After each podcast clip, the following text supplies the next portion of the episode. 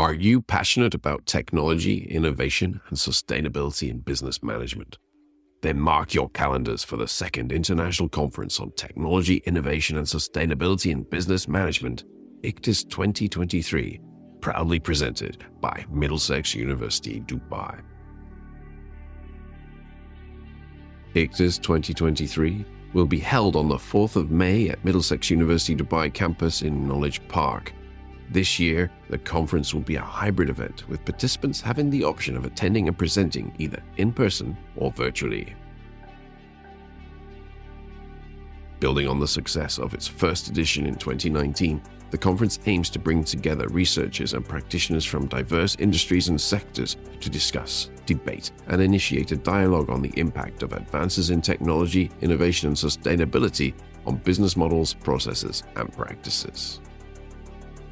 Join us at ICTIS 2023 to learn how these advances can be leveraged by organizations both private and public to stay relevant and competitive in the post COVID era.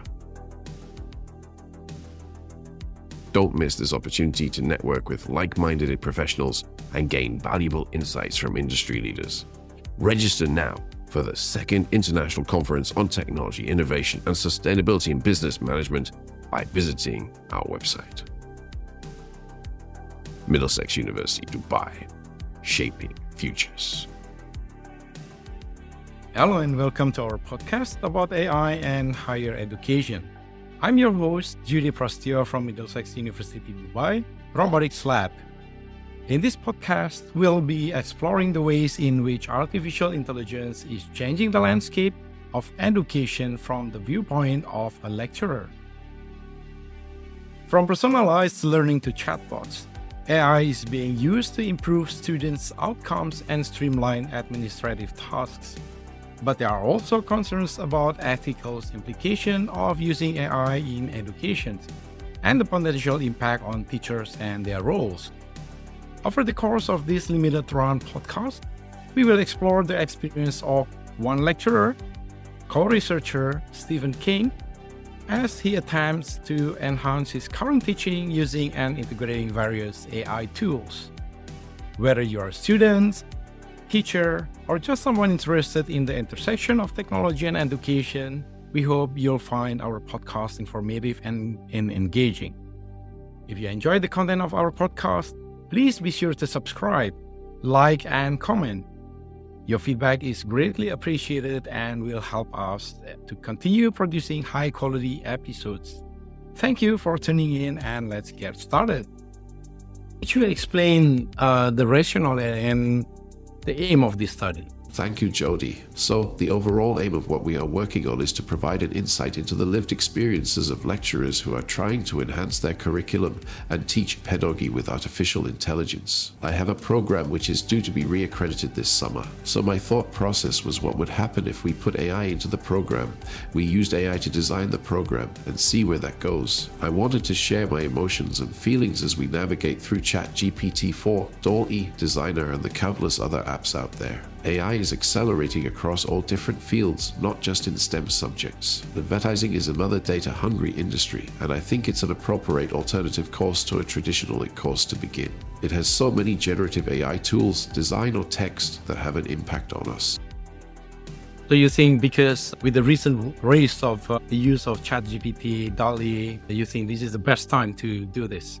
Yes, I perceive this to be similar to the COVID-19 pandemic's impact on education. We've heard of something happening somewhere, we haven't necessarily seen it directly impact us. But then it's going to whack us straight in the face. We will have to jump immediately. And I think we are approaching this inflection point where we will be forced to adopt AI and change many things to accommodate how it has become omnipresent in our lives. Mm-hmm. So, uh, for this research, what's the um, hypothesis? Uh, what kind of approach, what kind of questions that you would like to answer? A lot of this is related to employability, which is something that drives me personally. I want to graduate students with skills the industry wants, and this study arises out of the theoretical framework of capital, or techno capital. This develops from Bourdieu's theories of cultural, social, and economic capital if we give our students sufficient literacy in the use of AI, if we build their media literacy, information literacy, digital literacy, computational literacy, then they will build their techno capital. This can be exchanged and converted to other forms of capital, including economic capital through jobs or through entrepreneurship. The aim is to investigate how to enhance quality of the learning experience and the education that we are giving our students for a better outcome for all. Wonderful. So, have you thought of the way how you want to collect the data, how you design the study? Sure, the trigger and inspiration for this came from a colleague of ours, Samir. He was presenting about AI from a technology perspective. This was regarding the quality of the tools and what they could currently do. During this presentation, I asked him where the blue ocean was, and he prompted us to try action research based methodologies. And so, from this, I researched the methodology of autoethnography. And having researched what an autoethnography requires, I invited you to join with me to create a collaborative autoethnography to help make something academically rigorous. This to ensure we are meeting academic standards of ethics and rigor. Right. So we are researching about artificial intelligence, but definitely we need the real intelligence as well. So the human participants here, who are they? Well, there is two of us. The boundary is myself and my teaching. I am preparing a daily journal in the run up to the ICTIS conference, so it is an artificial, accelerated deadline, but I think it is suitable because of the urgency of AI, and the need is right here and right now. This is a physical test of AI. The discourse expresses the benefits of AI to make things faster and more efficient. So let's see if I can adapt this in such a short period of time. I am journaling this in OneNote, which I'm sharing with you, my wonderful co researcher. I invited you for a number of reasons. One, that we have a long relationship already, but also because you're an expert in robotics. Thank you. The way I see it, just like any technologies, it can go the way that we don't expect which is one of the reasons we are having these podcasts. According to academic literature describing the methodology on autoethnographies, we have to take treat the autoethnographer carefully. We have to look after my self-care. Whilst I am diving into this content, my emotions are going to be affected by something I didn't expect. I am likely to identify something about myself or the situation that I might not have wanted to encounter. The end output will be something will be practical. It will be a discussion hopefully on a new course and the processes that were implemented to design that course. So since it involves human participants, although it's ourselves, would it still need an ethic forms to be submitted?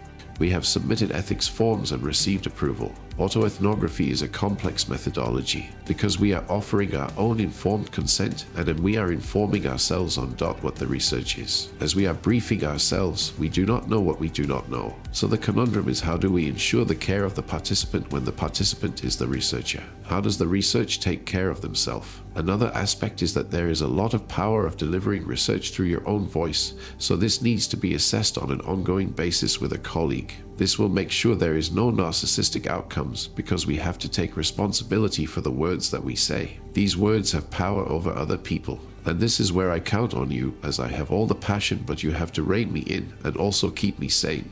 Sure, and thanks for counting on me. Is this your first time doing autoethnography? It is, I am enjoying it. We are through the first week and it has already opened my eyes to new processes and new tools. For example, OneNote. I have never used it before and now I am using it various areas of my life. I see the power of how tracking what I am doing on a day to day basis helps me keep productive. It's an exciting new methodology. I have done a number of qualitative techniques in the past. It's another string to my bow. Have you used any other tools related to AI particularly? We are recording this using Descript, an AI enhanced recording tool which has so many different functions. I have also looked at various graphic design tools over this period. I expect to be using Runway, ML and Tome, app which appears useful for creating slides. We have 30 minutes 40 tools identified that need to be assessed, but these are two that have attracted my attention. I've also used a lot of Chat GPT as you may imagine, and even tried to use this for predicting football scores football scores. It didn't work very well. so to try. Yeah. So talking more a little bit about ChatGPT, um, how far you have taken this ChatGPT related to your research? So I've done a variety of tests over the first few days, so I have gone from zero to level 12. Before the study, I had almost no knowledge, no clue. I had attended a couple of talks and seminars organized by our colleagues. I had never used it and I was a denier. I was like, what is this? I didn't believe it would have any impact. And since then, I've gone round a couple of circles to the point where I agreed with Elon Musk and the Italian government to cancel everything. And now I'm going around again. This is a proper Alice in Wonderland journey, and I'm a few days down the rabbit hole, but still excited. Did you find it uh, scary at any point? Yes, on the same day that Elon Musk and his colleagues wrote Stop AI, I was very much in a position where I was imagining all the negative consequences that it could bring.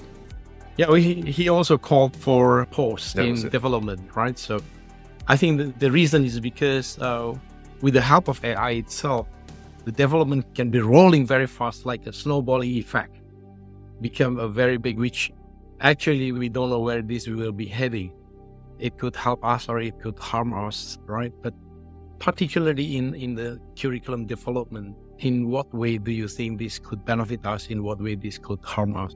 I don't necessarily see there is any harm in higher education. Elon Musk is talking about taking things beyond where they currently stand. And where they currently stand is very advanced. I have started screen capturing tools that I've been using. We went for breakfast and I'm paying on an app. I'm ordering on the app, paying on the app, and the only thing people are doing is bringing food to the table. I'm going to the gym. My gym is monitoring my heart rate and telling me that I'm fitter now, so my targets are higher. We all know Google Maps and Waze, and we are grateful for these tools for helping us navigate the Dubai traffic. It's now a case of from morning to evening, every single step of my life is touched by AI, and therefore any business is being affected as well. And in the classroom, we have to incorporate it. We have heard a lot about ChatGPT being used for cheating and all these other tools. As we go through this study, we may find that trying to ban all this software outright may become like trying to ban the internet 20 years ago or a calculator 40 years ago. This is that kind of paradigm shift and we have to accept and deal with it. And I am very confident that at this very early stage that we are going to come up with a fantastic solution.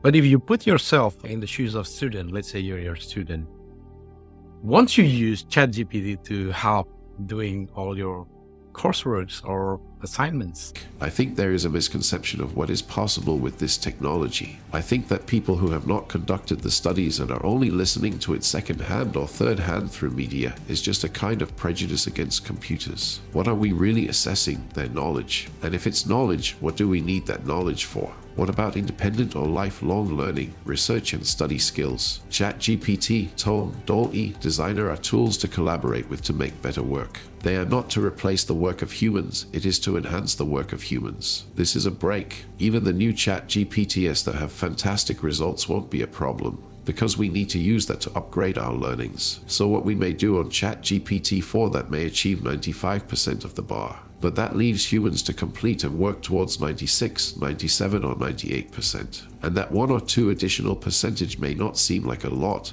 but that is where the really transformative change happens. So we are already leapfrogging so far, allowing humans to invent new things, which is our role. Now let's let's take a look at this. For example, let's take a look at another AI tools, DALL-E, for example. Oh. Yeah. A graphic design students using DALL-E probably is not appropriate because they are they're supposed to come up with their creation. But in your domain, advertisement probably it's okay. As with any technological enhancement, whether it's the printing press or what have you, it changes jobs, it doesn't remove everything. We are looking at new jobs like AI graphic designers and prompt engineers. These graphic design tools do not magically create perfect images. You need to be able to type in the prompt to help the computer come up with the image. You still have to apply human theories of graphic design, which are many. The old knowledge of graphic design still apply, and it is the human's jobs to ensure that whatever the computer generates meets those criteria. The AI tools will enhancing what we can do, creating new forms of art, new forms of communication, but students still require the old knowledge so they can program and prompt, and also make a sanity check to make sure that the output is going to work. And this would be abst on the theories that we already know. The computer is just a machine and doing what it is told. It has now empathy, it doesn't know what is happening in current markets and trends. Okay, so that's interesting. So uh, I think that's all for now. Hopefully, next time we will hear more from Stephen King about to enhance your current teaching using AI and various AI tools. Are you passionate about technology, innovation, and sustainability in business management? Then mark your calendars for the second International Conference on Technology, Innovation, and Sustainability in Business Management, ICTIS 2023 proudly presented by Middlesex University, Dubai. ICTIS 2023 will be held on the 4th of May at Middlesex University Dubai campus in Knowledge Park. This year, the conference will be a hybrid event with participants having the option of attending and presenting either in person or virtually. Building on the success of its first edition in 2019, the conference aims to bring together researchers and practitioners from diverse industries and sectors to discuss, debate, and initiate a dialogue on the impact of advances in technology, innovation, and sustainability on business models, processes, and practices. Join us at ICTIS 2023 to learn how these advances can be leveraged by organizations, both private and public, to stay relevant and competitive in the post COVID era. Don't miss this opportunity to network with like minded professionals and gain valuable insights from industry leaders. Register now for the second International Conference on Technology, Innovation, and Sustainability in Business Management by visiting our website. Middlesex University, Dubai, shaping futures.